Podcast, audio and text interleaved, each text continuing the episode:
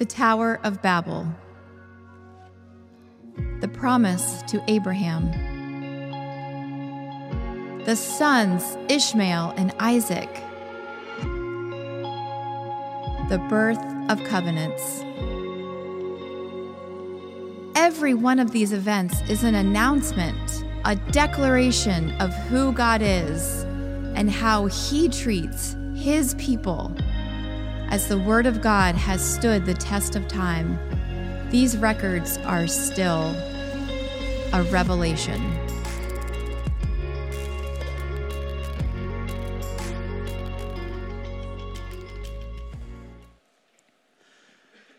Well, I'm glad you guys all made it. I, last night was, uh, you know, keeping score with the weather, and uh, it was nice to be able to make a decision to say, we're a full go. And uh, we'll trust that the Lord brings who are to be here today and recognize that some who are normally here with us are not able to venture out today and are watching uh, online. And you'll, you'll miss the spirit that's been in the room today uh, that's, that's here. So I'm going to ask you to turn your Bibles to Genesis. Uh, we're going to be in Genesis chapter 18 today and uh, beginning with uh, an interesting passage. And so, if you're new, my name is Tony. Uh, I'm pastor here at LAFC. I want to give a little context to what is going on in uh, this sermon series that we are we are currently a part of. Uh, so, if you are aware, you know, we just spent time in Christmas, which is a celebration of the coming of Jesus Christ uh, as a child. And then he came by virgin birth, which then meant that he didn't have uh, the seed of sin born in him. So he was born without sin, was able to live without sin, to live a life that uh, was meant to be lived by all of us, but was failed by us. Uh, and, and ultimately, that be- failure began in the garden. And then we know that here in a few weeks, uh, believe it or not, uh, at the end of March, we'll celebrate the resurrection of Jesus Christ. And that resurrection is after the scourging that happened with the cross. And, and so, if that's all you know about Christianity, then you have to be thinking, why? Why all of that? And why that story? Why it have to be that way? It seems a, a bit uh, odd that, uh, that God would say to his son, I want you to become a child, and then I want you to live this life on this earth and become one of the created, and I want you to die this most horrific death and then come to life. It, if you don't have Genesis, then none of that makes sense. It just doesn't make sense. You have to understand why God created man the way he created us, what God's plan for mankind is, and then to understand the heart of God that would lead to such uh, decisions that we now know uh, through the, the story of Jesus Christ. And so we're going through Genesis with the intent to try to understand the context of the current gospel that we are living under, that we get to understand why Jesus came and he died on a cross, resurrected on the third day, that we could have hope for life eternal.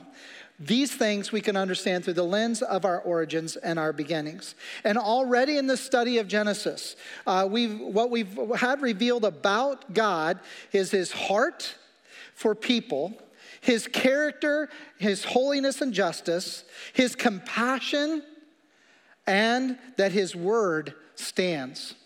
We've already discovered that in the first uh, 12 chapters of Genesis. And now we're getting into the part of Genesis where it's big chunks of story and narrative, true story, that again helps us understand a little bit more. But what you're going to see in this section of Genesis is that it's going to reveal how God deals directly with mankind and how man's sin, uh, it, he handles that, how he handles uh, successes and failures and rejection, doubts and favor for those who actually are faithful.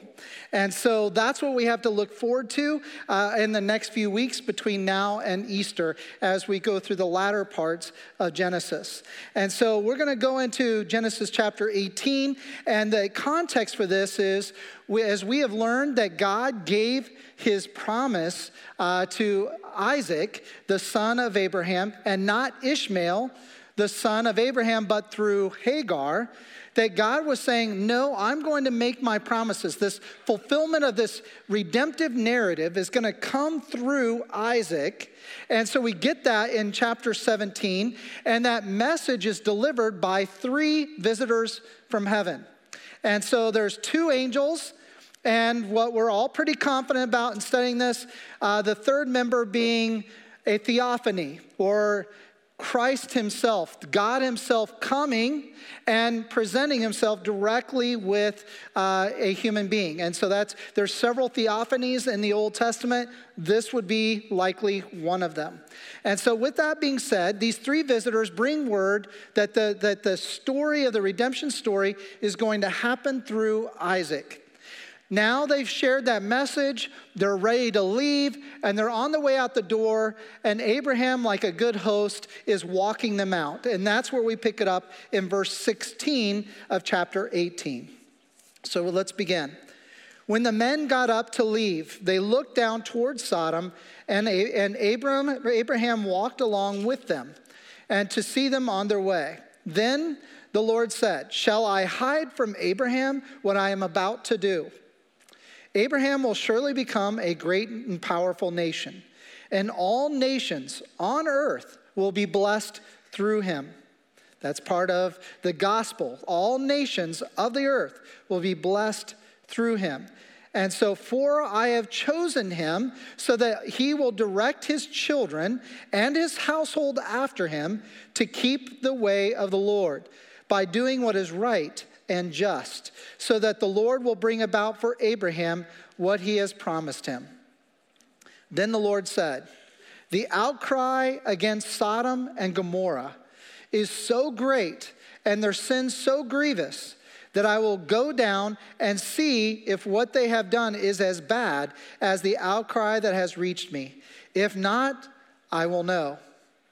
The men turned away and went toward Sodom, and Abraham, but Abraham remained standing before the Lord. Then Abraham approached him and said, Will you sweep away the righteous with the wicked? What if there are 50 righteous people in the city?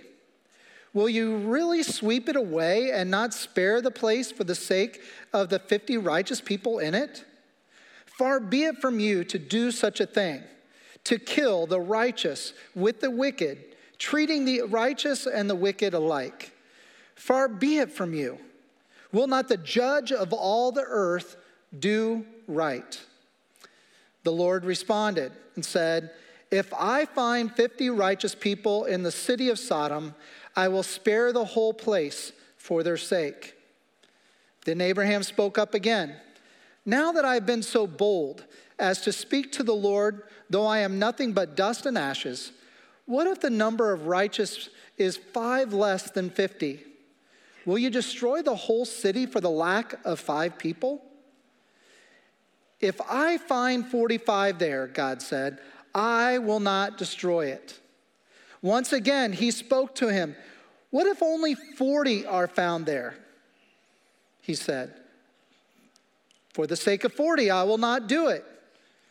Then Moses, Abraham said again, May the Lord not be angry, but let me speak. What if only 30 can be found there? God responded, I will not do it if I find 30 there. Abraham said again, Now that I have been so bold to, as to speak to the Lord, what if only 20 can be found there? God responded, For the sake of 20, I will not destroy it. Then Abraham said, May the Lord not be angry, but let me speak just once more. What if only 10 can be found there? God responded, For the sake of 10, I will not destroy it. When the Lord had finished speaking with Abraham, he left and Abraham returned home. What in the world? If you have not paid much attention to this text before in your life, you might be thinking, wait a second, I thought God knows everything always and that God is unchanging and his mind doesn't change. And, and this seems to be different than the God that I thought I knew. Or maybe you didn't have any projections upon God and you're thinking, oh, so we can negotiate with God. Well, let's uh, kind of walk down a biblical path and see if this holds up throughout other texts. Perhaps we should consider Exodus chapter 32. You don't have to turn there, but let me just give you the context.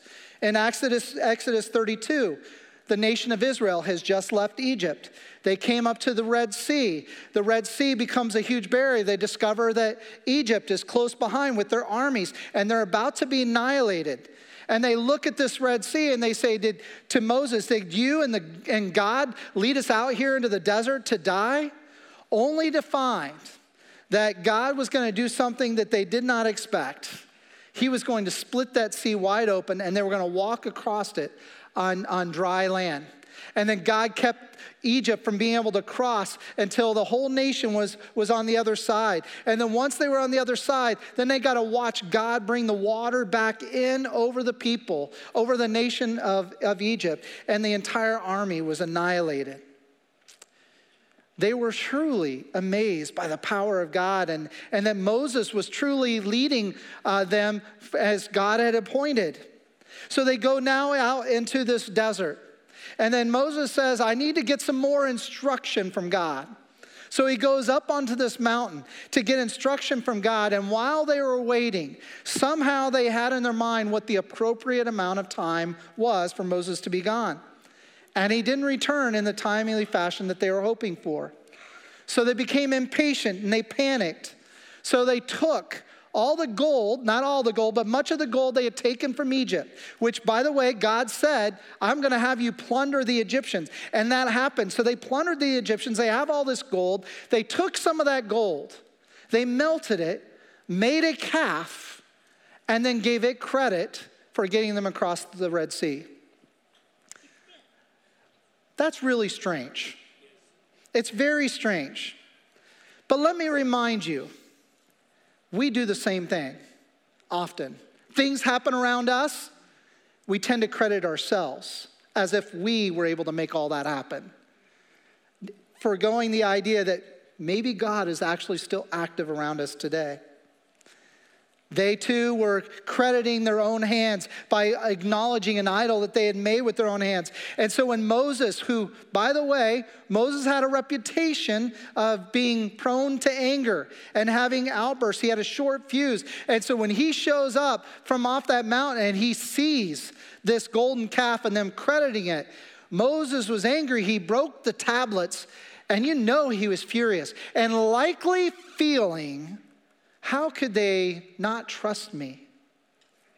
But God speaks in this moment and says, He's so angry, He's going to annihilate them and start over with Moses. Okay? So that's what happens in chapter 32. Moses then responds with, God, you can't do this. So Moses goes from being angry to being priest advocate, where he begins to advocate for the nation of Israel and says to God, God, remember your covenants. Remember your promises. And don't do this because that will also harm your reputation with Egypt. They will see that you have also forsaken Israel and Egypt and therefore making them similar. So the appeal seemingly moves God's heart towards something different, and God relents. The similar thing happens in Numbers chapter 14. This is now a little bit later as they've been traversing closer towards the promised land and returning to the land that was promised to Abraham, Isaac, and Jacob. And they're, and they're going that direction, and Moses does what he should do he sends spies ahead. And we experience what is Spygate 1.0. Come on now. Spygate 1.0. We know about Spygate now. Well, this same thing happened. Spies were sent but in this case, two different stories come back. Ten of them looked at the land through the eyes of mankind and said, What can we do? And they looked at the land and said, These nations, there's many of them. They're bigger than us, they're more equipped than us, they have more resources than us. We can't win. Two of them went in knowing that God said it's ours, it comes to us, and we're going to win. So God will figure all that out. So let's look at what our opportunities are. And they started looking. This land can grow lots of food. It's self sustaining. We'll do very well there. We will be able to live off this land. So they come back with that. Unfortunately, the nation of Israel listened to the 10. And they began to think through the eyes of mankind and realize, like, we can't do it. And that was accurate. But they weren't looking at it that, but God can. And so God was furious because they had more of a lens, even after all that God had done to get them out of Egypt, that their lens was still about it's us. It's about what we can do. And God was furious. And he again says, I'm going to annihilate these people. And again, Moses pleads with them and says, Remember your covenants, remember your promises, and don't ruin your reputation with, Israel, with Egypt. So God relents. However, he makes them stay until that generation's gone. So, in essence, he does do what he says he's going to do, but he just waits till that they age out, and then he takes the next generation in that will trust him. So, did God, again, seemingly change course? How about 2 Kings chapter 20, a story about one of the righteous kings of, Egypt, of, of Judah? Now, if you know anything about the story in the book of Kings, you'll know that it always begins when talking about a king that they did evil what was in the eyes of the Lord or they did what was righteous in the eyes of the Lord. In this situation, there were, it was about four to one evil kings versus godly, righteous kings for Israel. And in this case, Hezekiah was one of the righteous ones for Judah. And so this moment happens at the end of his, his tenure where he, he is told by God, he's actually given a gift. He is told to him, You're going to be getting sick and you're going to die. So get your house in order. You can prepare and end on a high note. You can literally plan this out. The rest of us don't know when we're going to die. And so we kind of have to plan in such a way that, that we could die today. We could die tomorrow. We could die 10 years from now. In this case, if you knew you're going to die imminently and you're about to get sick and that's going to end your life, he's saying, you know, get ready, get everything ready, and then you can give blessing on your way out the door. Hezekiah doesn't receive it that way. In fact, he panics and says, and pleads with God through prayer God, I don't want to die. I want to stay. His passionate pleas reach the Lord, and the Lord says, Okay, I'll give you 15 more years. So he still is identifying the length and time. And so you would think that with 15 more years, you would think Hezekiah would then plan out. Now is the end is a little later. That you would plan out how can I use these 15 years in a way that will please God that He's just given me those 15 years. What you're going to discover is that in those 15 years, Hezekiah fathered another child. That child's name was Manasseh. Manasseh ends up being the most wicked of all the kings. And then on top of that, Hezekiah's end of his tenure and reign was pride and arrogance. So much so that when Babylon sent emissaries to other nations to see what it is that they might want to conquer as they were growing in strength, that when they showed up to Jerusalem, Hezekiah, in his arrogance and pride, shows them all the treasures and storehouses of the palace and of the temple. This angered God. And we know the story, if you know your scriptures, that eventually Babylon would come and conquer Israel, taking those treasures with them, and the people being in slavery for a generation. Again, seems as though God changed his mind. Hezekiah pleads for more time. God says, okay, I'll give you 15 more. What's going on here? Is God one that he would change his mind? All right, so two of the stories I gave you were by Moses directly. And three of the stories were penned by him. Hezekiah came through a later writer. But you, you get this that it's like Moses understands that there's an interaction between mankind and God that can have some interesting dilemmas as part of it. And that same writer, Moses, writes in Numbers chapter 23, verse 19, this statement. And it was a statement that God gives Balaam, a prophet, to tell Balak, a leader, in regards to whether or not he was going to curse a people. And this is what God said God is not human that he should lie, not a human being that he should change his mind. Does he speak and then not act? Does he promise and not fulfill? God speaking. He is not one like a human being that he would change his mind and that he would lie like a human being would. So, if that is true, what has just happened when Abraham goes to God and starts negotiating the number from 50 to 45 to, to, to 40 to 30 to 20 to 10? What is happening when Moses seemingly twice moves God away from annihilation and starting over with Moses as the leader?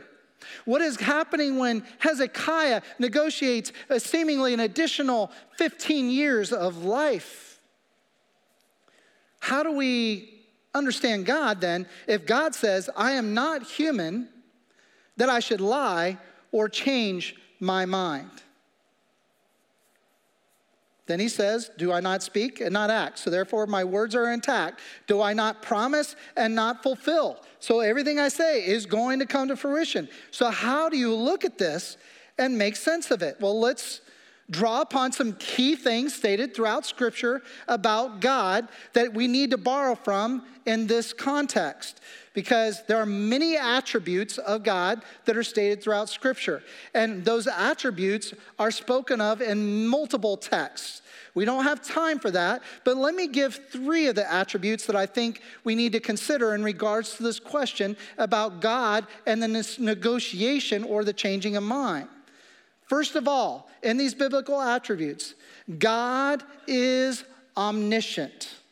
There is no beginning or end to his knowledge. Okay? God is omniscient, he knows everything. There's no beginning of that knowledge, and there's no place where that knowledge ceases to exist. All right, so that's really important to understand. That means that everything that has ever happened on the face of this earth God already knew and has always known, and there was no beginning to knowing that. Therefore, there are no surprises to God. There are no revelations to God.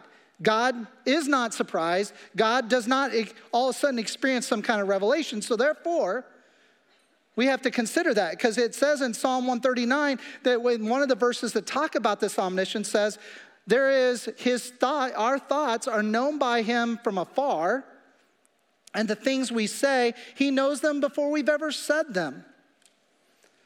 All right, so there's this knowledge that, that is ongoing and is beyond us. And right there is mystery for you and I. Because for you and I, we're stuck as finite beings. Everything has a beginning and everything has an end. And so to conceive something that there is no beginning to something and there's no end to something, our minds cannot come around. So I'm just acknowledging there's mystery there that you and I cannot fully comprehend. But it is biblically true. God has always known what he knows, and he will always know it. Secondly, in regards to attributes that's really important to uh, in, interject into this, these texts and these questions we're asking now, and that is this His plans do not change. All right? Now, that comes directly out of Psalm 33, verse 11. His plans stand forever. There's no plan B. There's no plan C, no plan D. His plans that he knows from beginning of time and beyond, no beginning to his uh, knowledge of those plans, have stood forever. They are eternal. Okay, so he's omniscient. There's no beginning to his knowledge. And his plans, in light of that knowledge, don't change. They're, they are established, steadfast. Thirdly, he is immutable. He doesn't mutate. He does not change. Malachi chapter 3, verse 6 says, I do not change. God speaking, I do not change. Numbers 23, verse 19, again, he is not human that he should lie, and, or a human being that he would change his mind. So, this idea of plans not changing and his character, who he is, does not change, are consistent throughout Scripture. In fact, when Jesus, who's part of the triune God, one with God, it says about him that he is the same yesterday, today, and forever. All right, so he is omniscient. There's no beginning or end to his knowledge. his plans don't change. He is immutable. He doesn't mutate. He himself, as a being, does not change. How do we, again, make sense of such texts? How do we even make sense of God? A.W. Tozer, fantastic theologian, said this in regards to the idea of the immutability of God. In other words, that God cannot mutate into something different or, or mutate and change at all. Tozer says this to change means one has gone from better to worse, or worse to better, or immature to mature, or from one order of being to another. So, for somebody to change, you have to say that they need improvement or there is something that needs to become better, as if God was lacking something and it needs to improve upon it. Or that there was something that God did not know and therefore surprise new information that he has to pivot and adjust. Or that somehow God as God used to be is now God different now. Some have divided so harshly the Old Testament from the New Testament or from the writing of Scripture days to now the, the God that we read in Scripture and his holiness, his justice, and his morality is somehow different today. So, therefore, the things he calls sin, sin, and those the things that he calls holy, holy, are now somehow substantively different today. And what somebody has done in order to say such things has established that God somehow substantively is different, improved upon better, as if God was lacking anything. So you can go into this text and you can begin to see how golden calf experience, the spy report, and Hezekiah's request in the Sodom and Gomorrah moment. And you look and say, okay, so if God has always known that these things were going to happen and his plans of how he was going to respond to it was unchanging and it was always going to be, then this exchange between him and Abraham, between him and Moses, and between him and Hezekiah, really causes us to say, then what is really going on? So perhaps there's something that we need to learn from this, and each of these that we can say is necessary for today. Because when I look at this, if God is unchanging and God is all knowing, and his plans are steadfast, then the question that I am left with that's probably most significant for you and I today is then why even pray? Do I have your attention now? Yes, if God is an all knowing God, that there is no surprises, that it's always been known what's happening, and that God's plans are already established, and He substantively has not changed, and he doesn't change his mind, then why even pray? I believe there are three reasons for it.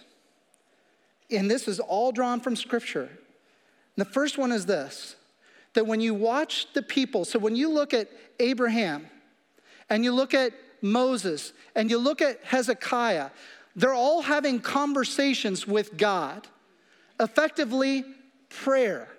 Because prayer, by definition, is communication between God and man. So they're praying. And, and in this prayer, in each of these stories, you see something taking place between the man, and so is Abraham, Moses, and Hezekiah. You see something happen where then God, in his response, creates something. And that is this that when we go to God and we pray, it is a journey of aligning our hearts to his heart and our thoughts to his thinking. When we pray, it's an alignment process that's going on between us and God, to his heart and to his thinking, so that our hearts and our thinking is aligned to his. Consider what it says in, in when Paul talks to the church in Ephesians chapter 6, verse 18 to 20. He says, And pray in the Spirit on all occasions. Okay, so knowing all this, knowing that God's an unchanging God, that God knows everything, that his plans are already established Paul tells them pray in the Spirit on all occasions with all kinds of prayers and requests. With this in mind, be alert. Always keep on praying for all the Lord's people. Pray also for me, that whenever I speak, words may be given to me, so that I will fearlessly make known the mystery of the gospel, for which I'm an ambassador in chains. And pray that I also may declare it fearlessly, as I should. Doesn't sound like a man that says, like, God's to turn his ears off, that says, you know, it's already established, it's already done. No, there's some kind of engagement going on that Paul recognizes that no, God is still invested into what is going on among mankind, and mankind is being called and beckoned to join him in praying, and then praying very specifically for fearlessness and effectiveness as they advance the gospel. Think about this. If they don't pray, if they don't pray, would they have fearlessness? Would they experience the effectivity of the gospel? No, because if they're not praying, who are they depending upon? Themselves, which was the very thing that offended God in the, in the desert is that they thought when they were looking at what was needing to be accomplished to take back the land, they looked at it through a human lens saying, We can't do this. They saw other things, ah, oh, we could do that, but we can't do this. And God's like, ah, oh, you're not aligned, you're not getting it. You need to rely upon me. You need to engage me. And that's what the church is being told to do. We're to pray in the Spirit. We're given, when we pray to receive Jesus Christ as our Lord and Savior, we're given the Holy Spirit, not just so that we can be marked as God's child, but so that we would know how to live and experience what God wants to, to do in and through you here while on this earth. So we're told, pray for each other, pray in the Spirit on all kinds of occasions, and that pray then for effectivity and fearlessness. And then in 1 Thessalonians chapter 5, Paul goes on to talk about prayer in this way. He says, Rejoice always, pray continually. Give thanks in all circumstances, for this is God's will for you in Christ Jesus. So, God's will is that we would pray continually and pray often and pray in the Spirit. Because there is work He wants to do in you, and there's work that God wants to do through you. I love this quote from a blogger uh, named Jean Whelan. I don't know much about her, but, but she made this comment in response to this question about why praying. Throughout Scripture, we see God ask questions and bring matters up to individuals for the purpose of working out His will, not because He needs help or more information. God presents situations to His people to give them the opportunity to line their hearts up with His heart, not the other way around. Does God need our help? No. no. But does God want to use his people to accomplish great work in other people's lives? Yes. And he wants to do that through you, and he's going to give you the power to do that. And the way that goes about is when we communicate with him, we align our hearts with him, we become dependent upon him, and he empowers us then to do a great work in, into his glory. So when we pray, the number two thing about why pray, when we pray, we get to participate in and see what God is doing around us, in us, and through us. Psalm 34, verse 17 says, The righteous cry out, and the Lord hears the righteous, and he delivers them from all their troubles. Sometimes we get delivered from troubles and we all and we look and because we, we haven't prayed and we think, ah, got out of that one. Not realizing God got you out of that one. Or God's accomplishing those things in your life. Or as God does sometimes, because you didn't pray, He withholds. But all of that is already pre known by God. He gets it, He understands it, and He's got a plan for your life to teach you through this. But when we participate in prayer, we begin to see what God is doing around us, in us, and through us. If you fail to pray, you are missing out on God's work that is going on right before your eyes, but you're blind to it. Prayer opens our lenses because we become dependent upon Him. And when we're praying regularly and we're praying in the Spirit, then His Spirit's resonating us, and His Spirit points and says, Look what I'm doing over here, here, here, here. You're gonna be like, oh my goodness, look what God is doing. And then as you're praying in the Spirit, God gives you then your role in it because He's changing you as your heart's becoming aligned to His and His thinking is becoming your thoughts. As Romans 12, 1 and 2 says, that as we become renewed every day in our mind, then we'll be able to attest and approve what His will is. So His will is for us to pray. His will is for us to pray and engage Him about everything and to continually pray. And then as our hearts become aligned with Him, then we can actually discern His will of what's going on around us and in us, and that what His will is for through us to do His work. Lastly, why pray? It's because I believe it's that He wants to do His powerful work on this earth through you. His plan from the beginning was not to just do his work from some kind of uh, unseeable force. His desire was to do his work to changing lives and doing miraculous things and powerful things through a visible church among other people. Because let me tell you, when your life gets changed and God does some amazing things in you, people are looking at you and just saying, well, that clearly something else is going on in their life because that's not who they used to be. That's evidence of a God at work. And that's how God wants to change one person at a time, is that through the change he's done in the church and the power evidence in the church, he will continue his work here on this earth. A plan that he's had from the beginning, a plan that he's always known. Consider James chapter 5 verse 16 when it says this, "Therefore confess your sins to each other and pray for each other so that you may be healed, because the prayer of a righteous person accomplishes much or is powerful and effective. Man. So when somebody who is righteous, that is going to God and praying regularly to God, there is a powerful, effective uh, engagement between God and man that, that you then get to see what it accomplishes. And that's what you see in the stories in, in Abraham and Moses and Hezekiah, as these were righteous men that God was engaging directly and powerful things happened. This is what the church is meant for. And this is what Paul was saying about prayer to the church of Ephesus. He says, I pray, verse 18 of chapter 1 of, of Ephesians, he says, I pray that the eyes of your heart may be enlightened, in order that you may know the hope to which he has called you, the riches of his glorious inheritance in his holy people. And, is in, and again, he's praying that you, they may know and be enlightened to this as well. Be enlightened that is incomparably great power for you who believe. And that power is the same power that he used to exert when he raised Jesus Christ from the dead and seated him at the right hand of the Father. My goodness, people. When we don't pray, that's what you miss out on.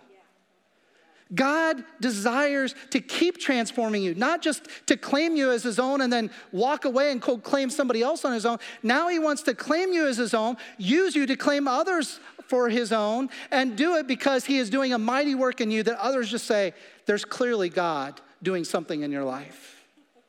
And that happens when a person's knees are bent in prayer, their hearts become aligned to Him, their thoughts become like His, and they begin to pray by the Spirit, not for things for themselves. Think about this Jesus knew, He knew He was going to die on the cross. He knew he was going to die on the cross. He could see it for what it was. And yet, on the night before he was to die on that cross, he prayed three times for it to not happen. But all three times he kept saying, because he knew, he knew, he would say, Not my will, your will be done. When we pray to God regularly in this kind of spirit, then he begin, you begin to know what his will is, and it's to change some of your prayers. We're called to bring everything to God and to pray in all kinds of prayers. That is true. But our prayers are going to become more and more informed by the Spirit as we lean in on Him. And incredible things will be accomplished. So, as we engage God in prayer, let's do it by beginning with trust. The Word has told us He is an unchanging, all knowledgeable, but compassionate and just God who desires to do amazing work in your life. Let's trust in Him, not in our limited perception and perspective. And number two, when we pray, let's also include in our prayer God, create in me a new heart. Help me see things anew. Align my heart to you, align my mind to you as I pray. We pray out of the flesh, yes. And then we say these things, and then as we begin to engage the Spirit, the prayers start being like, but yet, Lord, not my will, your will be done. And lastly, we know when we're praying in the Spirit and we're beginning to walk in alignment with His heart and mind when what we pray most fervently is that God will get glory in what He is doing in you, around you, and through you. Now, as what we've been given in grace, let's pray. God, how can we not celebrate your character? How can we not celebrate your amazing plans and your foreknowledge? That you knew that your church was going to be how you would change the world. And we get to pray in the Spirit to align ourselves with that mission. So I ask God that you would encourage people here in this room that have struggled to pray, that they will begin to pray more fervently, and that they would notice that as they get to know you, they know your voice and they know when they're praying in the Spirit, and then they know how to pray and they know what to be praying for. And then by faith, praying the things that their hearts desire so much, that even though they know you here, that you begin to say, Not my will, your will be done. So, Lord, change our perspective and give us trust in your character.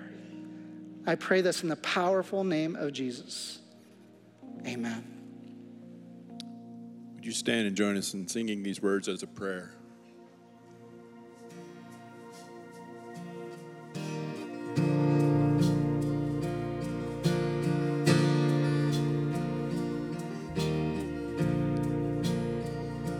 Lord, I come, I confess, bowing here, I find my rest.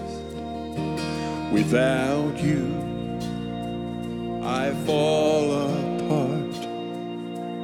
You're the one that guides my heart.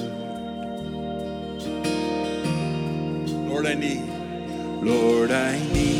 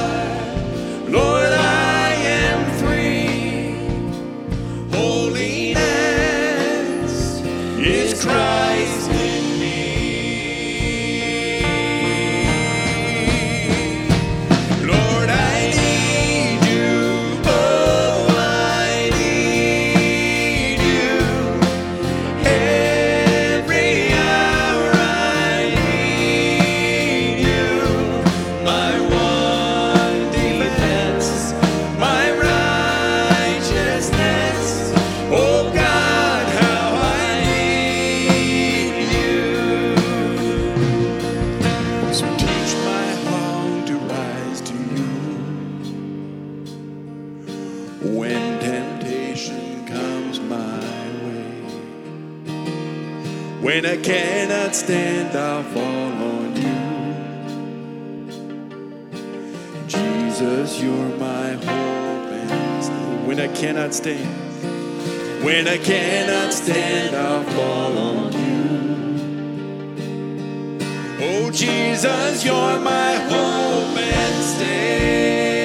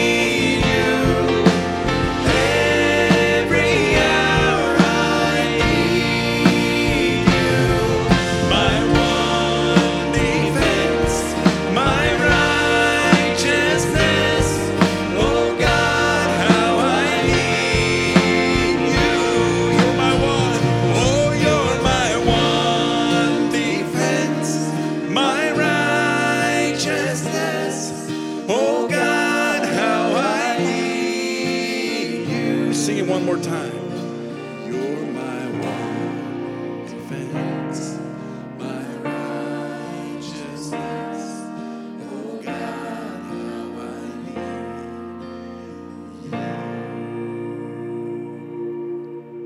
need So we'll have people in the encounter room that would be glad to pray with you. As it said in James chapter 5 verse 16, confess your sins to one another. Confession's not always about sins. Sometimes it's confessing a difficult situation you're in.